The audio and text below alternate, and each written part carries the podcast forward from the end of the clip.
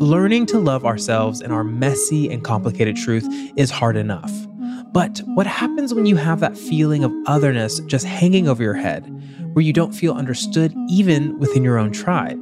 How do you confidently grow into your own skin, or maybe even grow out of it, when the road to acceptance and healing is so rough and bumpy? Hey there, it's Zach. Welcome back to In the Deep Stories That Shape Us. I hope you've been able to catch our past episodes, especially part two of our conversation with Leon Ford. If you haven't checked it out, I really, really recommend it. It's the powerful story of a man that is shot by the police, left paralyzed, but uses his experiences to help mend the relationship between the police and his community. Take a listen. So, today I want to talk about those people that reach us, that represent us, that are a reflection of us without ever having met us. Today's guest feels like that to me because of how his work has impacted how I look at myself in the world and also how I look at that very same world. You've probably seen Yolo Akili Robinson's writings about mental health or maybe even heard of BEAM, the Black Emotional and Mental Health Collective. But after reading his work and following him, I wanted to learn more about the person behind it all. I wanted to hear his story because before he became the resource to so many people that he is, Yolo was hurt a lot by people that he loved. And like most of us, he has had to learn how to pick himself up, how to heal from sexual and emotional abuse, and how to forgive those in his life. Not an easy journey for anyone. But to get to that, we have to start at the beginning, his early life. I was born in Fort Lauderdale, Florida. I am the child of military father who spent 40 years in the military and retired to go back and work for the military, and a, a mother who um, has been in education for I think most of her life. They came from a background which we are still discovering a lot of their background. For example, my mother didn't know her father very well, but we're discovering he's from St. Kitts via Haiti, via DR. And so that's a big part of the kind of heritage trends that I'm holding as a Southerner, but also with a Caribbean like um heritage. I lived all over the United States in the world, lived in Germany until I was um in fifth grade and came back to the South. One thing that is really curious about military bases in foreign countries, particularly in Germany, is while there was racism without a doubt, there was the ways in which our kind of connection as Americans influenced the dynamics of race differently. So I just remember coming back to Augusta, Georgia, which is deep south, home of James Brown. And, you know, I remember like going to the cafeteria, in my earliest memory, and sitting at the table with white kids, right? Like, you know, and not thinking much about it because that was kind of the experience I had in Germany. And um, you know, this white kid is saying to me, You can't sit here. You you need to go sit with the black kids. And I remember being like, Oh, wow. And then because of the way I spoke, because I had been living in a military base, I didn't have a southern accent. I had like, you know, this point was speaking the way I had been taught. And going to the black kids table and then being like, why do you talk like that? I didn't have a drawl at that point, which I have a little bit more now, you know? So it was an adjustment, you know, coming back and like, and culturally I was behind, right? My parents were big into music, but like, you know, you didn't have the internet. So the things you were listening to, by the time we got to the States, they were like, nobody's checking for MC Hammer. I really need you to do something different with your life. So the way I dressed, the music I thought was interesting. In Augusta, I was like an alien walking around like, what is going on? And for years, it took me a while to adjust. It's hard to think of someone that's so confident feeling like an outsider, an alien. And it's especially hard to think about the timing of all of this during those formidable years of manhood, where we are growing into our own. The influence the military played on Yolo's early life, his father in particular, was hard. Because on the one hand, you had a father that only wanted to protect his son, wanted to make a good man of him. But on the other, Yolo had these feelings of repression where the discipline was just too much. I think it's important to get the context that my father comes from, like, you know, a very uh, difficult background, you know, and the military for him was this beacon for him of hope. It gave him discipline, it gave him structure.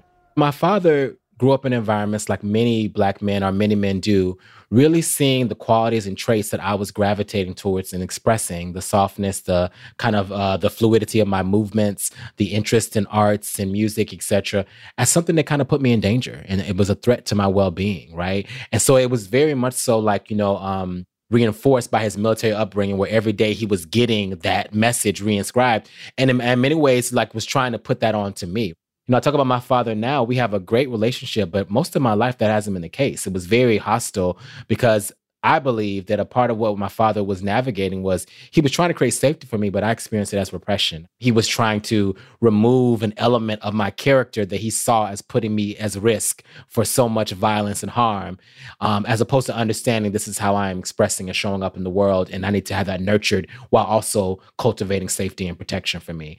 Yeah, it was it was rough. My dad, we have a joke now. We laugh about um he was very big about yard work and just kind of like, you know, making things meticulous. And so my father, who did not understand landscaping because he just kind of was starting to become middle class, you know, he got these white rocks that he decided to put all around the outside of the house that he bought. and he wanted to keep them white, but he didn't know to put a tarp underneath it so the dirt won't be there, right? So he would have us wash the rocks weekly. We would get a wheelbarrow and wash the rocks to put them back on the dirt, which makes no sense. How did you begin to find yourself in this tension with your father, who's trying to kind of uh, very militantly take this out of you, but you began to know that this wasn't going away anyway? This is actually you. And how do you find love between a father when you know that he's at his heart trying to protect you, but also hurting you? When they're saying, I'm so scared for you, they're speaking as survivors of gendered patriarchal violence. They remember, and some part of them knows the softness they once had access to, or maybe didn't have access to in the same way they do now. They remember what it felt to have that attacked and belittled and destroyed. And sometimes, as survivors of that trauma, the only thing they can think of is like, let me do it to you first, because the world's going to do it to you to protect you from the other folks doing it to you. And that's the logic, that's the coping strategy, right? And that's what yeah. they see. And just like a lot of trauma, it doesn't always get um, examined in a way that helps expand the possibilities of how we could respond to this. So here is Yolo trying to be himself in this very strict, very tough love household. And learning a little more about his upbringing helps me understand how he can connect with people through his work, see the other side, so to speak. Take his spoken word album Purple Galaxy, for example. This is a 15 track piece reflecting on himself, his queerness, his heritage, his identity. And yet it touched so many people, and not just queer black men, but cis black men and women. And I wanted to know more about one poem in particular we Are Not the Kind of Boys We Want, which was such a powerful account of self expression and awareness. Ooh. Around the time I was working in an LGBT community center in Atlanta, and so much of the themes that came up and that I also was struggling with was the ways in which that, like, as men who were not like, you know, super butch and like all the time, or who had a fluidity to their expression, that we weren't as desirable. And I began to think about what does it mean to not be the kind of boy that you want? Like, what does it mean to be so much disdain when you see someone who moves the way you move and your response is to like yuck them and be like, ugh, and disgusted at them? What does that look like? I um, did a video where I in, went in Piedmont Park and I literally was out just with a random camera and asking people, you know, would you date you? Are you the kind of boy you want? And I got so many responses from all these different black queer people, um, really kind of like grappling with that and thinking like, well, no, I would never date myself. But wait, why wouldn't I? And it was such a beautiful moment to kind of reflect on why we would not find ourselves desirable. They say in astrology, like, you know, the symbol for Venus is a hand mirror, right? And Venus being the symbol of love, you know, what does it mean that like desire starts with us? Desire starts with like finding ourselves desirable and attractive and how that's disrupted when we don't have that because of homophobia, transphobia, etc. I love that you brought up the mirror and asking people if they would date themselves. In Greek mythology, there is a person named Narcissus, and he was so infatuated with his uh, beauty that he. There's different interpretations. I will say he drowned in himself. Other people say he starved to death because he was so in love with himself. People have taken this idea and said, well, it's because he was queer and like that's the only man that he could find to love him. But what people never talk about is Narcissus is a white man staring at himself. And I think white gay men, queer men especially, have been given the runway, the ability to fall in love and find love that looks a lot like them. I'm not saying it's a good love, I'm not saying it's perfect love, but they find it. And then we have a culture that really props it up.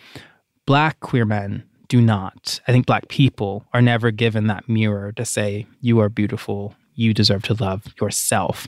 And it feels every time when you're telling that story, it makes me think about the cultural violence we deal with. Like we were set up to not get there. How do you deal with hearing those stories of people saying they don't love themselves? And I would say that, like, as Black queer people, as Black trans folks, we have to create those mirrors. Whereas I think that, like, white men get the opportunity to see themselves so easily reflected in the world around them mm-hmm. as desirable and as wanted. We have to kind of like create the art, the shows, the the all these things to to bring ourselves in that space. It's always hard for me to hear that black i mean i'm in a different place with it now because i've heard it so much and i understand where it comes from and i understand the roots but i will tell you that in my early days doing counseling it used to be such a big trigger for me i'll never forget you know this person is no longer with us but i remember one time in a group a young person saying I know why my life never goes well. This is a black trans person. They were like, it's because, you know, God, I'm not in God's favor. God doesn't Ooh. favor me. And I know that's why the bad things happen to me. I know that's why I get treated this way, and I've accepted that. And that message, I heard that so much. Defining yourself desirable and lovable was something that I think that I know some of those young people and some and some of those folks never got a chance to really explore. You know, um, yeah. so it is rough. It is rough to hear it. Let's sit with that for a second. I'm not in God's favor. Those five short words hold so much power, but it helps us see where that deep rooted self hatred can stem from within the LGBTQ plus community. And when we tell ourselves this, that we are destined for bad things to happen to us, things begin to snowball. That's when we start to see the secrecy, where the shame begins to manifest into violence. And that's especially true with Black trans women who are the most vulnerable when we conceal and hide who we really are and who we love. I just think it's important to really center the experiences of Black trans women and how challenging that is for them to navigate these men who can be both their lovers and also potentially provide a really big threat to their livelihood. You know, for the for the men who do these terrible things, these who commit these acts of murder and violence, you know, you definitely see how it's deeply connected to like toxic masculinity, right? That like this deep fear of I don't know who I am, and so I have to destroy you because to destroy you, I will somehow destroy that within myself because I can't contend with the discomfort, the um, dissonance that it produces within myself around who I think I am. Right. So much of it is that fear of being found out. So much of it that that idea that like my manhood is my masculinity is the core of who I am. So now me having sex with you, me being attracted to you, disrupts that very centered notion. And so if I don't have someone else helping me build a different bedrock of who I am, then the act of engaging you begins to unravel that and and me to and trying to clamber back and hold on to that i'm going to do whatever it takes to kind of reground which might mean um, violence and harm so so that i can um no longer have to feel that feeling of distress. You know what i mean? And yeah. that's what's happening a lot. All black men in this country and i would say all men but i'm going to speak to black men have been socialized at the most terrible and disgusting thing you can be is queer or trans, right? Mm-hmm. And whether you're queer or trans or straight, you receive that message. And for a lot of straight men or men who identify as straight, seeing us in the world represents that kind of wound that they may have received when they were told to stifle the queerness or the transness in themselves, to suffocate the softness in themselves, to suffocate the femininity. And then you see someone existing in this way that you have been beaten down for generations and of course, it activates that memory, that feeling of, oh my God, like, what the hell is he doing wearing that dress? What is she doing looking like that? You know, I mean, what happened to me was I had, I, I got beat up by the kids. I got beat up by my father. I got like assaulted, right? And that trauma, I then took that trauma on and I replicated it because I wanted to fit in with the guys. So like now when I said instead of like um honoring my softness and trying to fight for it, I assimilate into this rigidity and I and I help I join the police force around softness and femininity and, and gender variance, right? And that's what happens on the streets. That's what happens in our communities so often. The the inability to go internal to ask themselves, wait, hold on. I see you and this feeling is awakened within me my response as a man has been taught that like if I destroy you, I won't feel that. It's like if I see a trans person or a queer person and all these feelings come up in me, but then you see them, you're like, oh, girl, work. You know what I mean? Mm-hmm. Like, you know, the response is about well, something in me, but men haven't been taught to, men and masculine folks in this country have not been taught to go within and see, like, what is that disruption in me about? They've been taught to go outside and squash it so they don't have to feel it within themselves, you know? Yeah. When you're the adult 40 year old who's having that experience and you're seeing trans queer people and you're having those emotions, you've likely gone through 40 plus years of gender socialization, which have like taught you to, to disconnect, to cut off to dismember your emotional self. You know, I often tell the story about, you know, my godson and many of the kids I've loved and supported throughout my life. Um, my godson learning how to walk and like falling and being like, you know, like, and me coddling him and immediately his father coming in and being like, he gonna grow up to be a punk, let him cry. Like, you, got, you gotta put him down, you know, he gotta learn how to be a man. Like, that person who's 40 years old who's on the street and sees that trans and queer person and has that emotional reaction is is often the same person who received the message as a toddler to man up and suffocate your feelings. And so now you've done that for decades. And so you don't have the emotional self-reflection because you've been taught to suppress it down.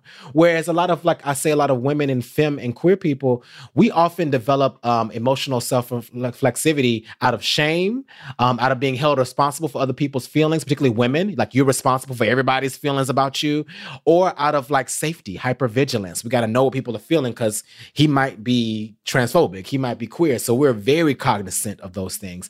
Whereas when you're when you're um, you know traditionally masculine and many men, you may not develop the same faculties.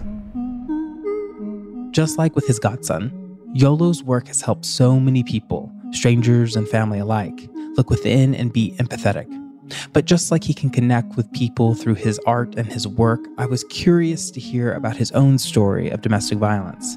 Because Yolo is an artist, he's educated and introspective, and sometimes it's easy to forget that this can happen to anyone, and that is why it's so helpful to hear the stories of others. You know, one thing I say is that for Black queer men, our threshold for what we understand violence to be can be very high we're used to being in such volatile environments, whether it's with each other or just the way the world relates to us, that we don't always recognize certain dimensions of violence as violence. Cause it's like, if it's, oh, he didn't hit you in the head, so it's not that bad. And it's like, well, actually, there were a lot of things happening here, right? I met a person at a point in my life where I was post um, suicidal attempt, low self esteem. I had um, left USC where I started my social work degree and felt like I failed and I was feeling that who I was was not valuable and that I needed to be something else. And I met this person who was in a different part of their journey. We connected in a relationship. And in that relationship, they showed up in ways that they were working through their things. And I showed up in ways in which I was working through my things, you know? And I think it's so important. I try to say this consistently because I think it's so important when we talk about domestic violence he is not a boogeyman. Just like what I said when I when I worked in Men Stopping Violence, the men that I helped um, learn new behaviors were like our brothers, our uncles, our cousins. These were men who had learned terrible things and had sometimes done terrible things, but they were not boogeymen. They were human beings who often were survivors themselves. And so the man that I met, you know, was a survivor of a lot of violence and harm, but had developed coping strategies that replicated that harm in many really destructive and harmful ways to me. And I learned, I had learned in my life and I showed up in that relationship the ways in which I had seen modeled by caregivers in my life, which was to be, you know, the people pleaser, which was to like try to please you as much, was to try to placate you, to make you, you know, as happy as much as I could. Like, you know, my father is a different man now, but my father was explosive. He had a temper when he was younger, and mm-hmm. that's something we all talk about.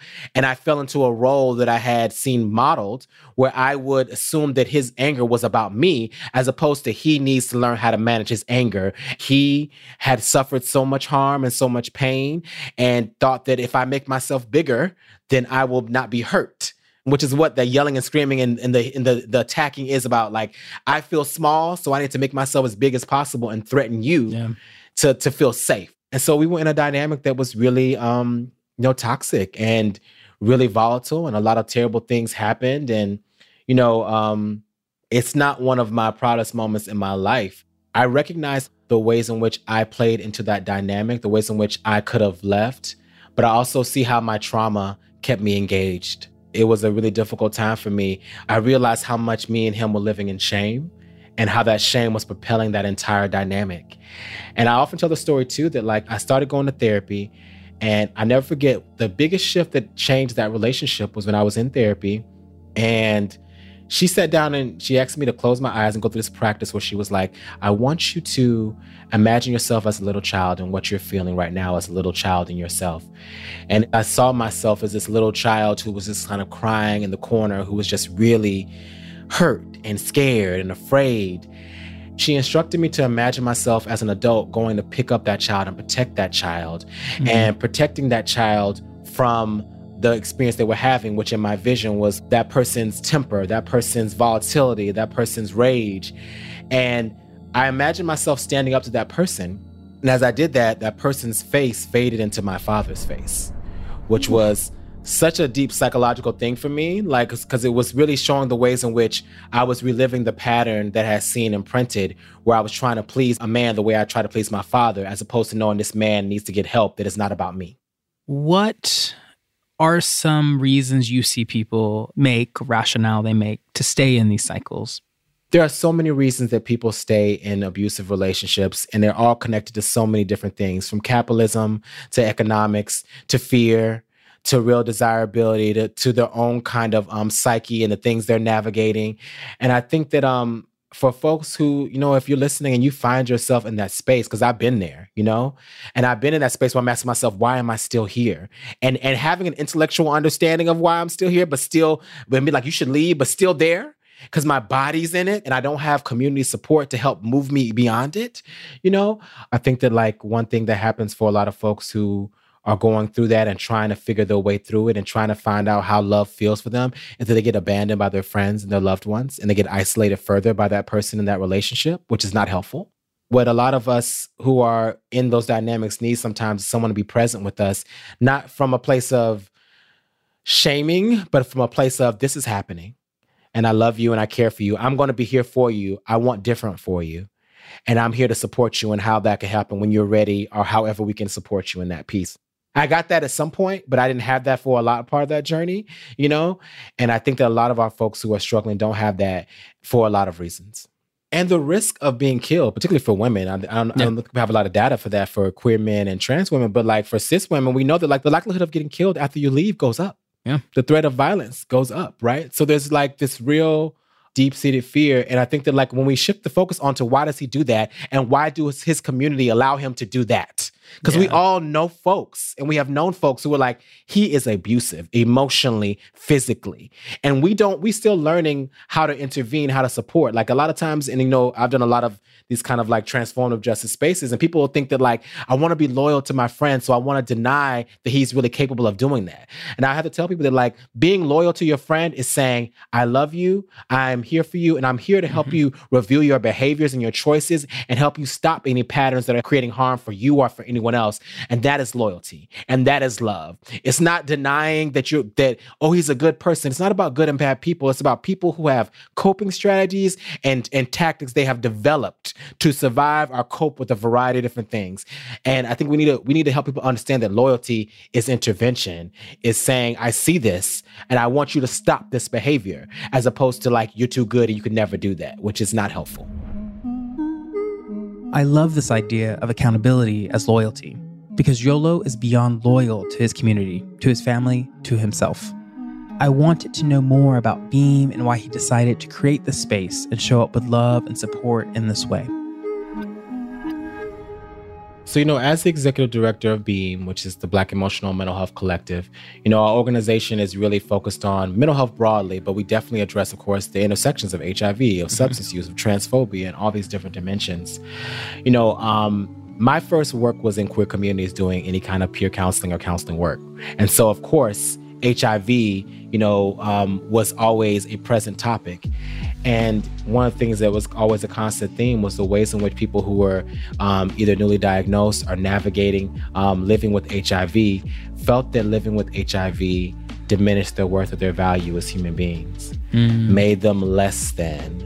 And that was that was hard for me because one of my core wounds is around worthiness, around being good enough and less than and um, seeing how that belief and the and HIV stigma continued to perpetuate that belief, it really became like an activating piece for me to be for my friends, for myself, for my community to really change the narrative that like you know living with hiv and worthy right? Like you know i mean? That like this this is not a reflection of our worth or our value. This is a reflection of the ignorance of the world that we live in right?